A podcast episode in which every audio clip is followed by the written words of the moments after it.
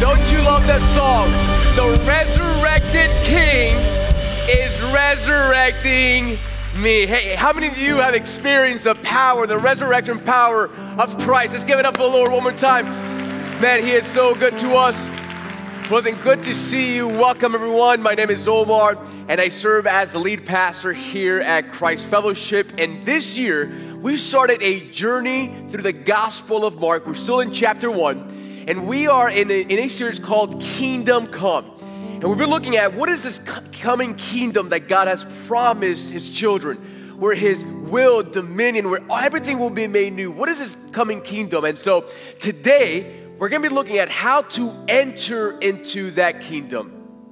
And so I've been really looking forward to diving into God's word, and I hope you are too. And uh, so open up your Bibles to Mark chapter 1, verse 14 and 15. And by the, by the way, I want to welcome all of our campus joining, especially the Doral campus. That's a one year anniversary. So let's give it up for them. Hey, thank you so much, man. We love you and we are proud of what you are doing in that community. Well, again, open up your Bibles to Mark chapter 1, verse 14 and 15, and uh, you can just follow along as I read, all right? Let's do what God's word says.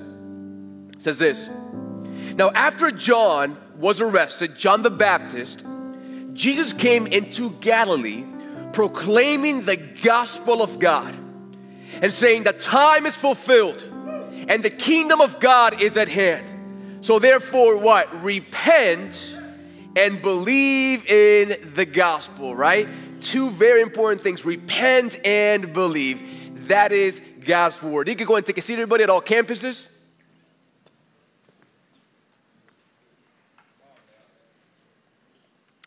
You know, I think we're all familiar uh, with the concept of upgrading our cell phones. And so after four years, I knew that it was time for Ashley's phone to be upgraded. And family, I wish I could tell you that this process was an easy one, but it was actually very, very difficult. You know, it turns out that after we ordered the phone, we received it and we realized this is not the phone that she wanted. So we put it back in the mail. And first of all, it took a month yeah, a month to get back to this company. So they received it. And even though they had received it, we got confirmation that they received it. They, it did not mark as returned in their system. And so we got first in a two hour conversation with them, couldn't resolve it. Got in another two hour conversation. And then finally, after four hours of talking to them, they finally marked it as returned and they sent us the new phone. And so when we got the new phone, Ashley opened the phone. She was all excited, so I got it. And I went onto the website to activate this new phone. And so I put in the password, but, but for whatever reason, it did not let me into that website. So then I got on the phone, and after an hour long conversation, they finally figured why I could not get into that website. And it's because now they have a two step verification process. How many of you have, are familiar, right, with our cell phones, a two step verification process? Yeah. You see, for many years, getting into a website only required something very simple, right? Your simple password. But through time, what's taking place is that many people have entered websites without the right credentials. And so, what companies have done is created this two step verification process where you have to go through it in order to get into whatever website. So the first step, right, is I, you know, so once I got it, the first step I went and put in my password, and then I got a text, like many of you have experienced this at home, right? I got a, this is the actual text that I got from them that I had to get the, the, the, the code, put it in there, and then once I was able to enter the second step of the process, then I was entered, and then I entered into the website. I was able to activate her phone, and today she's loving her phone, and she and everything is going great. But folks, listen, do not miss the point of this whole story, because the only way that I was able to gain access into that website was not through a one-step process, but rather I had to go through this two-step process and only if I went through that process, through those two steps, only then I was able to enter into that website. Now, family, let me just bring all that little story over to our time together. Because, folks, what an image of what it takes to get into the kingdom of God. And by that I mean that just like I had to go through a two step process, right, to enter into that website, listen, just like that, and here's the big idea for today in order to enter into the kingdom of God, Jesus outlines, listen, a two step process that everyone must go through in order to enter into God's kingdom. Now, you may be out there right now and thinking, Omar, what in the world are you talking about? You know, I've never heard of a two step process to enter into the kingdom of God. And so, Omar, what is that process? Because I want to be sure that I know that I've gone myself through that te- two step process. Well, what is that? Well, we're going to find out from Mark chapter 1. All right, so if you have your Bibles, turn to Mark chapter 1. You can also open up your apps and you can follow along there. You can write in notes, write in, um, fill in the blanks. You can save it. Terrific app. Make sure you download it. But today I have three thoughts for you on the process of entering into the kingdom of God. You ready? Write this down as point number one. To enter into the kingdom of God, the first step is what? Repentance. Repentance. Now, let's go to the passage for today. Says this Now, after John was arrested, Jesus came into Galilee proclaiming the gospel of God and saying, The time is fulfilled and the kingdom of God is at hand. So, therefore, what? What's the next word? Come on, you can do a little louder. Repent. Repent. Repent. Now, stop right there for just a moment, slip into the scene. Because the Lord here had just been finished, been baptized and also by John the Baptist. And then he went through 40 days in the wilderness being tempted by Satan. We covered that last week. And here in this particular passage, we see this is the first moment that Jesus steps into public ministry and begins his formal ministry here on earth.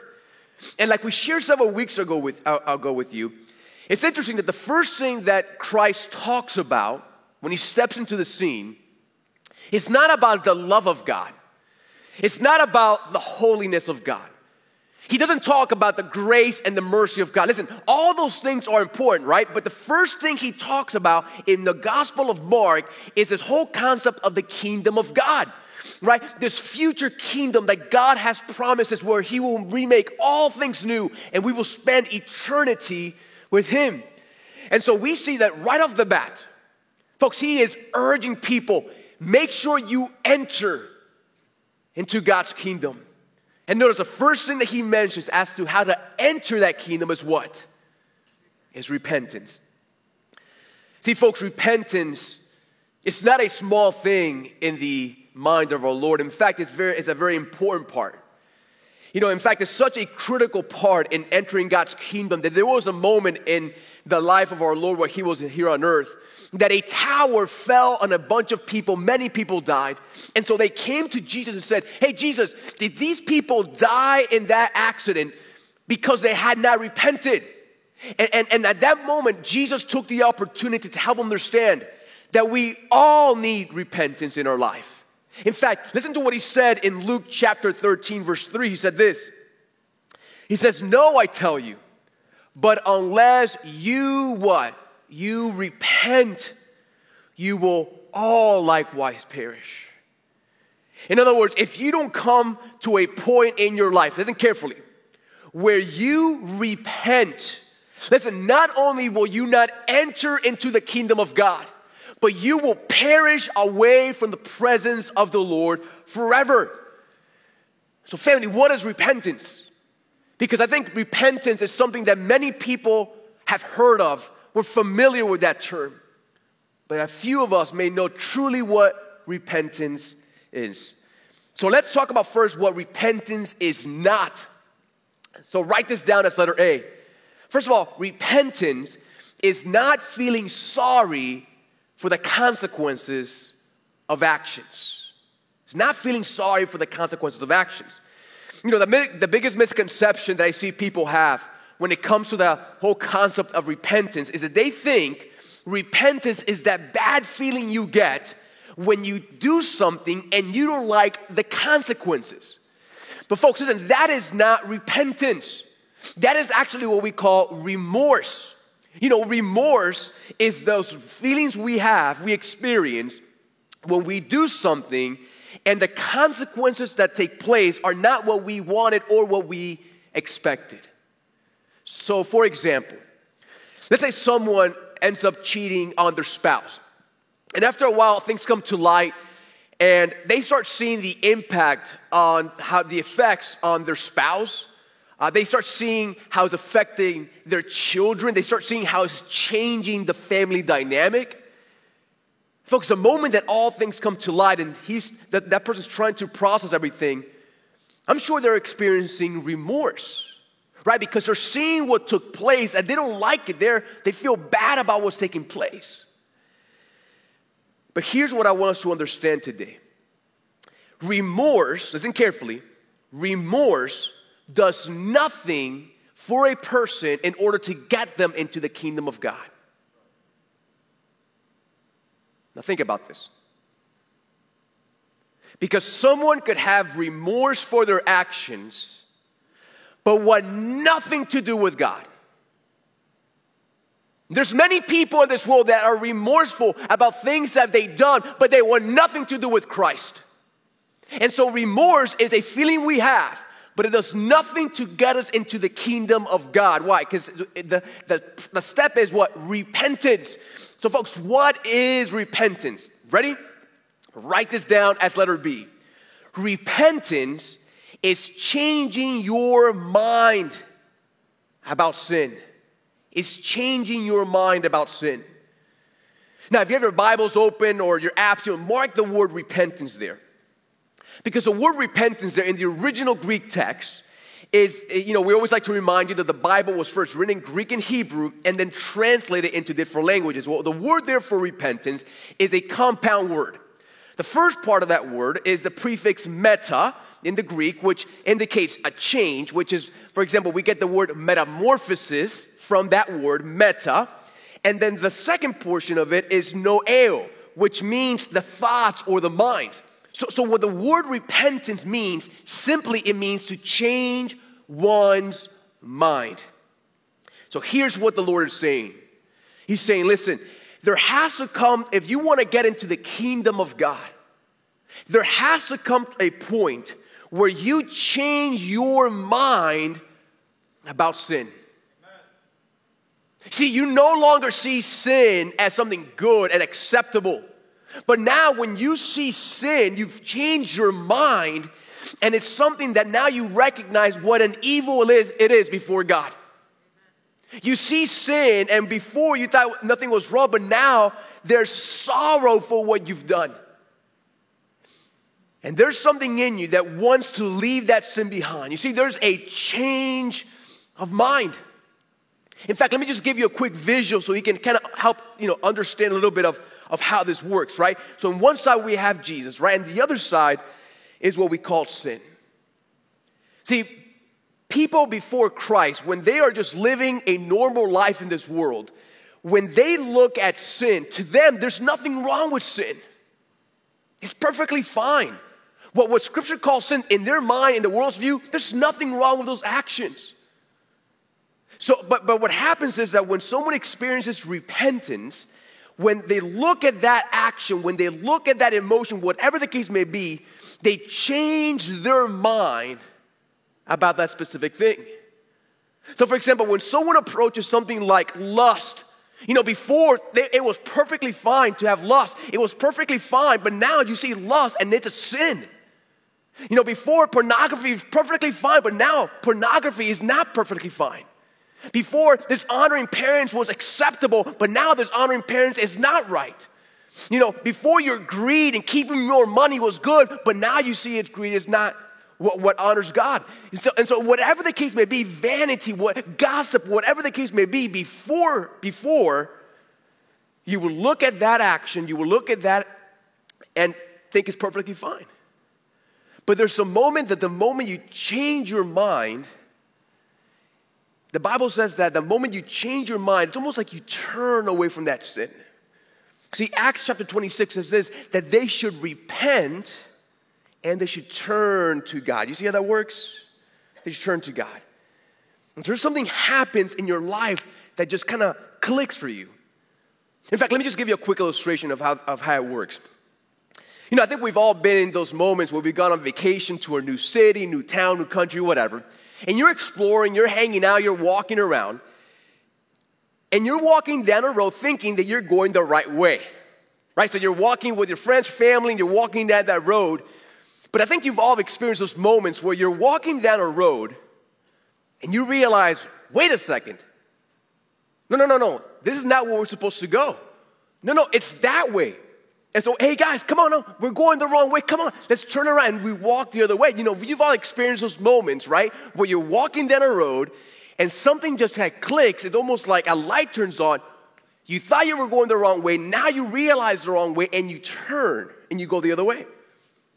Same thing with sin, with repentance, right? You're living your life before Christ. Everything seemed to be fine, but there's a moment where something clicks and you realize that everything you thought was right was actually evil before God and you turn and you change your mind.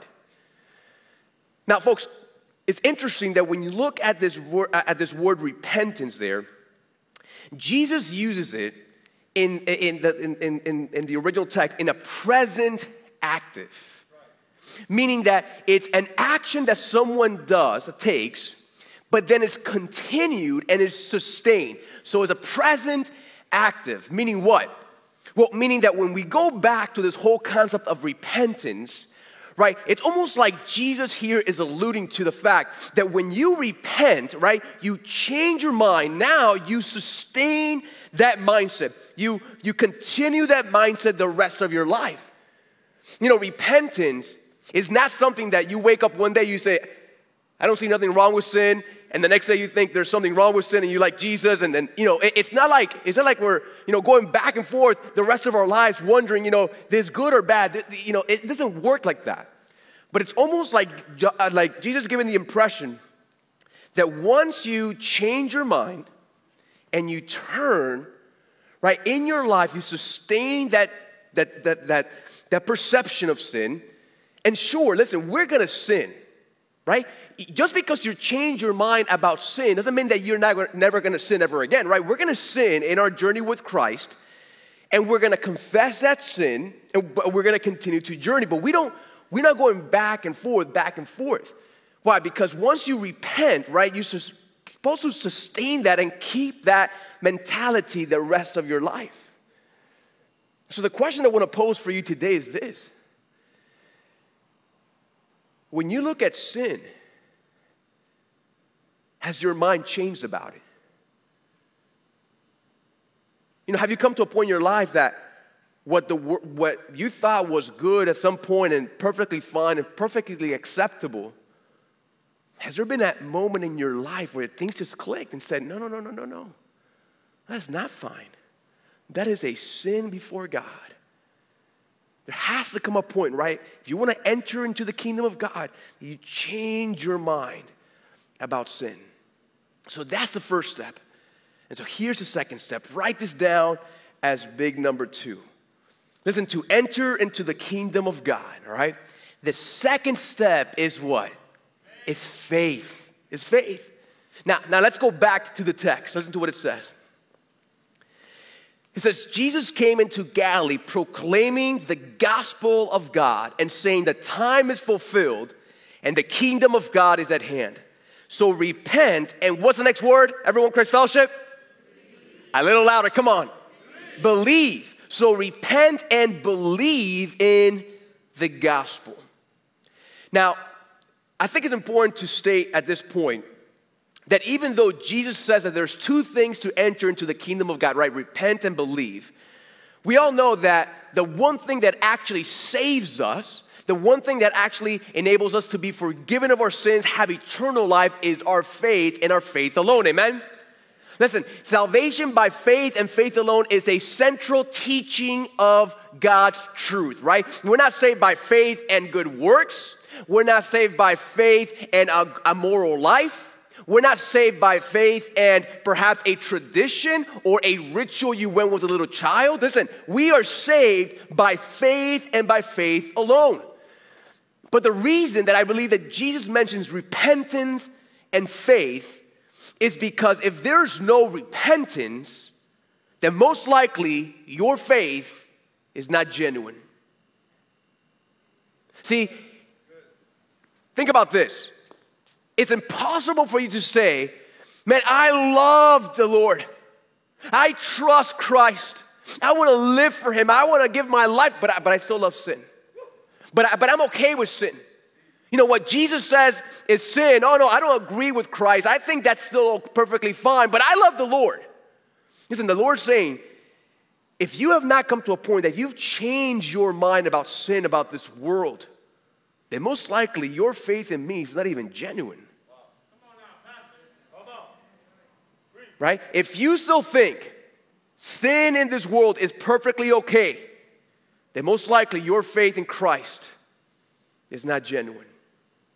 And then conversely, if you say that you've repented in your life, that you've changed your mind, but you don't put your trust in Christ, most likely that is not repentance, that's remorse. So you see how it works? And so, folks, listen, faith is a critical part. True, genuine faith is a critical part of you entering into the kingdom of God. So the question is, what is true, genuine faith? We'll write this down as letter A. True faith believes in the life, death, and resurrection of Jesus. Amen? In the life, that we can clap for that because that's exactly what we believe. Because notice it says, repent and believe in what? In the gospel. See, it doesn't say just believe in a general God. You know, the truth is that there's many people in this world, a vast majority of the people on this planet believe that there's a God who exists. But not everyone believes in the life, death, and resurrection of Christ. Because true saving faith believes, first of all, that Christ lived a perfect, sinless life for us, right? He lived that perfect life. He never sinned. He never dishonored, and you know, he lived a perfect life. And true, genuine faith also believes that he goes to the cross, and on that cross, he dies not for his sins, but whose sins? Our sins. In fact, scripture says that God placed the, the sins of humanity in his blameless son, and he died for the sins of humanity. And then later on, we see he resurrects to new life. See, true, genuine faith believes that he resurrects new life to overcome sin and death and give, to give us a future and a hope. Listen, true saving faith believes in the life, death, and resurrection of Christ, but honestly, there's many people that this is the first barrier of them entering into the kingdom of God. Because fine, they believe, they believe that's perfectly fine that Jesus existed. They can acknowledge there was a man called Jesus who lived. That, they don't dispute that. But wait a second. When you talk about a man dying for my sins and then resurrecting to new life, I don't believe any of that. That's foolishness. See, that's the first barrier. They can't come to a point of intellectually believing, yes, Christ did all that for us. But you see, even if you believe in the life, death, and resurrection of Christ, listen, there's another aspect to true saving faith. And here it is. Write this down as letter B. True faith completely relies on Jesus. Amen? Completely relies on Jesus. It means that as you live your life, listen, you no, no longer rely on yourself. Those days are gone. You solely and completely rely on Christ the Lord. Amen? And so, what that means is that when you are faced with a difficult decision in your life, and you're trying to figure out what to do, then true, genuine faith does not rely on their own wisdom, on your own wisdom. True faith does not go to Google and try to figure out what everyone in the world is saying or what I should do. But true, genuine faith completely relies on the wisdom of Christ. Amen? Solely on what He says. You know, when you're forming your family life, when you're forming your financial life, when you're forming your career life, Listen, you don't go by the world's logic. You don't go to what seems acceptable in society, but rather you shape your entire life based on who? Based on Christ, based on His truth. You know, if you, when you go through those hard moments in life, when you lose a loved one, when you're struggling marriage, when you're lost a job, when you're having financial issues, when your business is not going the way you thought it would go, listen, you don't rely any longer on your own strength to get you through this. You rely on the strength, sustaining power of Christ to get you through those seasons. And family, when you think forward to the day after you die and you stand before God, listen, and God says, Why should I let you enter into my kingdom? You're not gonna say, true faith doesn't say, because I lived a good life. Oh, because of my moral life. True faith doesn't say, because, oh, I never harmed anyone. Oh, because I did that ritual. Oh, because I did that tradition. Listen, true faith comes to a point that when they're faced between the eternal God says, The reason, please let me enter your kingdom because I fully trust on the life, death, and resurrection of Christ. That is why I'm coming in because of what Christ has done for me. Amen? Listen, that is true reliance. You don't rely on yourself anymore, you fully rely on God. And you know, I love that scripture says that for those of us who truly rely, who truly surrender, you know what he calls us? He calls us the children of God. Have you thought about that? He calls us his children. And I really believe that God has given us, okay, the privilege and the honor of being able to have children, to experience what children is, having children, because the way that a little child depends on their parents is the way that we should depend on the Lord. You know, many of you know I have a little girl. Her name is Camila, right? She's turning two right there. That's Ashley, and that's little Oliver right there. He always including in our pictures, right? But, you know, Camila is turning two, entering those terrible two. She's already kind of throwing all those little tantrums. And even though she thinks maybe she can rely on herself, the reality is she's completely dependent on us. Folks, from the moment that she wakes up, she's already calling for us, right? She's relying on us to get her even out of the crib. She relies on us to change her. She relies on us to get her her blanket, her tete, right? Her, her, little Miss Piggy, her everything, right? She relies on us to get her milk and her breakfast. She likes to go outside, so she's dependent on us to get her her shoe. Give me my shoe, right? We gotta put our shoes on her. We take her outside. She's dependent on us to go down the slide for us, you know. So, so in her entire little life, from the day, from the moment she opens her eyes to the moment she goes to sleep, she is dependent on us. And family, what an image, right? Of how we should depend on the Lord. Listen, I don't care if you are a middle aged, successful businessman. Listen, the way that God has envisioned your walk with Him is that you depend on Him like a little child. Amen. Listen, that is what true saving faith is. Listen, you don't depend on yourself anymore. It's all dependent on Christ the Lord. Amen? Amen. And so, even though reliance is an important aspect, there's still another aspect of true saving faith. In fact, write this down as letter C. True faith has love for Jesus. Amen? Has love for the, for the Lord. You know, there's many people that when you ask them, they may say, Hey, I believe in God. Yeah, I believe that He lived, died, and resurrected. I believe all that. But when you look at their life, there's no love for God. If I could be honest, one of the ways that I try to determine whether someone has true saving faith, you know what's one of the main things I look for? Love for God. Does that person have love for God? Affection for God. Because in Scripture, listen, love and faith, listen, they're closely tied together. In fact, listen to what it says in John chapter 16, verse 27. I want to see the connection between love and faith. He says, For the Father himself loves you because you have what? Loved me, right? You've loved Christ, you love Jesus, and have what? Believed. That I came from God. Notice loved and believed, closely tied together. And then later on in First John, it says this for everyone who what? Believes. Believes that Jesus is the Christ, has been born of God, and everyone who what? Loves, the Father, loves whoever has been born of him. Again, believe and love, right? Believes and love. See, true faith has a deep affection for God. There's something about your Lord now, your Heavenly Father, that there's a love for God. In fact, your love for God is what differentiates your love even from even demons. You know, the Bible says in James that even demons believe and shudder. Listen, G- demons believe that Jesus Christ lived, He died, and He resurrected. Hey, they know what He did. But not only do not they rely on God, they don't love the Lord.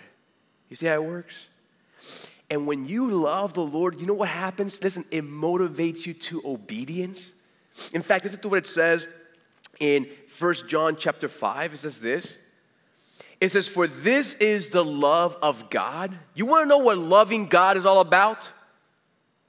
It's not putting stuff on social media. It's not wearing a t shirt. Loving God is not coming to church. For this is the love of God that what? That we keep his commandments. And his commandments are not burdensome. For, who, for everyone who's been born of God overcomes the world. See, the greatest motivator for obedience is love for the Lord. In fact, going back to this, right? If you come to a point, right, where after you repented and you put your trust in Christ and now you're walking with the Lord, before you came to know Christ, right, before you started your walk with Christ, have you noticed that the things that God commands and says in Scripture, before you were like, there's no way I could do that. There's no way I want to do that. Pfft, why would I want to do that? But something happens the moment you repent and you believe, those commandments, like Scripture says, are not burdensome anymore. You, you want to do that, right? You love the Lord. You love Christ. So you're going to want to obey the Lord and walk away from Him. So the question is listen, if in your life you are still resisting and you don't want to obey God and you don't even see eye to eye with the Lord about something, whether it's uh, any topic in your life, the question is do you love the Lord? Because when you love God, all those commandments, all those things, all of the God's will for your life, they're no longer burdensome, amen? There's something you want to do, right? You want to, you want to obey the Lord. It's, it's what He's called you to do. It's to recap, right? That two-step process is what? Repent and believe, right? But then the question says, okay, Omar, so I get it. Repent and believe, simple, two-step process. But Omar, how does come, someone come to a point in their life where they repent and believe. You know, think about your own life. Think about that season in your life where you repented and you, how does, how does that happen? Well, write this down as big number three. Repentance and faith are both gifts of God. They're gifts of God. See, here's what I want us to understand that even though God commands us to repent and believe, Scripture is also very clear that what He commands us to do, He enables us to do it. That everything that God commands, listen, everything that we do is because God enables us and He gives us the ability and the gift to be able to do that. Amen? In fact, listen to what God's Word says about just the concept of repentance. Listen to what it says. It says, And when they heard these things about, um, about Gentile people coming to know Christ, they fell silent and they glorify God, saying, Then to the Gentiles also God has what? Oh, a little louder than that. Come on. Granted repentance. Granted repentance that leads to life. And then Paul then reminds us in, first, in 2 Timothy that as we share the gospel, that we need to keep in mind and pray that God may perhaps what? Grant them repentance leading them to a knowledge of the truth. In other words, God is the one, right, who ultimately grants us the ability to change our mind about sin. And then listen to what it says about faith in a passage we all know. For by grace you have been saved through what? Faith. And note, listen carefully now, don't miss this. And this faith is not of your own doing, but it is the what? It is the gift of God.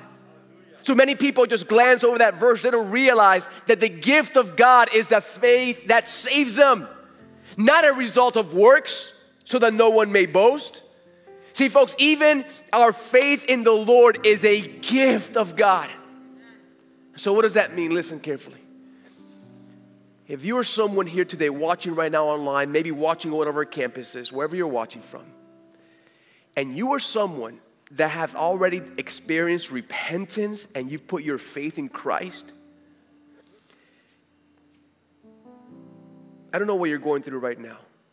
Maybe perhaps, again, it's a struggling marriage, family issue, uh, unemployment issues, you know, I don't know what's happening in your life. Maybe you've lost someone that you love. Even though you're going through a hard moment in your life, I pray that these truths bring you comfort. Amen. That God, in His mercy, that God, through His grace, has granted you repentance and faith and that because he has shown grace to you, that he intervened in your life, now you're going to spend an eternity with Christ.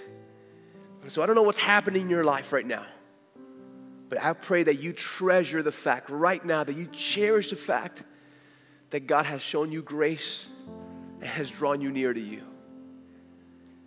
And maybe perhaps you're here today and you don't think you've come to a point of repentance and faith yet. You're just here visiting, right? You, you just want to know more about the Lord, and you know someone invited you. You're tuning in right now. Listen, if that's you, do not minimize this moment in your life. Because the reason you're watching, the reason you're here, the reason you came to one of our campuses is because God is beginning to work in your life. And so, listen, if that's where you're at, listen, if you're saying, man, I want to know more about God, I'm feeling convicted about certain things in my life, listen, this is a good moment in your life because God is beginning to work in your life to draw you closer to Him. And you may be saying, Omar, listen, I, have been here for a while now, I, or today's my first day. And you say, I, I, don't know much about anything, but I do know I need a relationship with Christ. I, I need to start this journey with the Lord. Well, listen, if that's you, in a few moments, I'm going to lead you through a prayer. And when I lead you through this prayer, it's not a special poem or something that we do here. It's simply me just helping you talk to God for the first time. Have that conversation where you say, Lord, I'm changing my mind about sin. I'm putting my trust in you. And the Bible says that when you come to God in faith, when you come to Him, He forgives you of all of your sins. He gives you a brand new life, eternal life. He adopts you as a son and daughter. And for the rest of your life, listen, you will spend eternity in a loving relationship with your Heavenly Father. Amen, family? And so, if that's you at all campuses right now, let's bow our heads for prayer. If you're watching online, bow your heads right now, close your eyes, and just pray this with me. And you pray this not to me, I cannot do anything for you. You pray this to the Lord who loves you. Pray this with me. Father, today I realize that everything about this world it has nothing good to offer me. And so many of the things that I thought were good were actually sin. So I come before you, O Lord. I repent, I change my mind, and I put my trust in you, oh Lord. Father, forgive me of my sins. Give me everlasting life. And for the rest of my life, Lord, help me to live a life that honors you. Thank you, Lord, for saving me today. It's in Jesus' name I pray. And all of God's people say, Amen. Hey, can we give it up for the Lord to, to those of us who came to pray that prayer at all campuses online? So, your campus pastor will give you now some more information about what to do next. I want to encourage you, make sure you fill out those forms, get all set up so that we can help you now start this new journey with Christ, okay? So, I'm going to call all campus pastors come to the front, all campuses, Christ Fellowship. I love you all. Be back next week for our final week of Kingdom Come, all right? Love you all.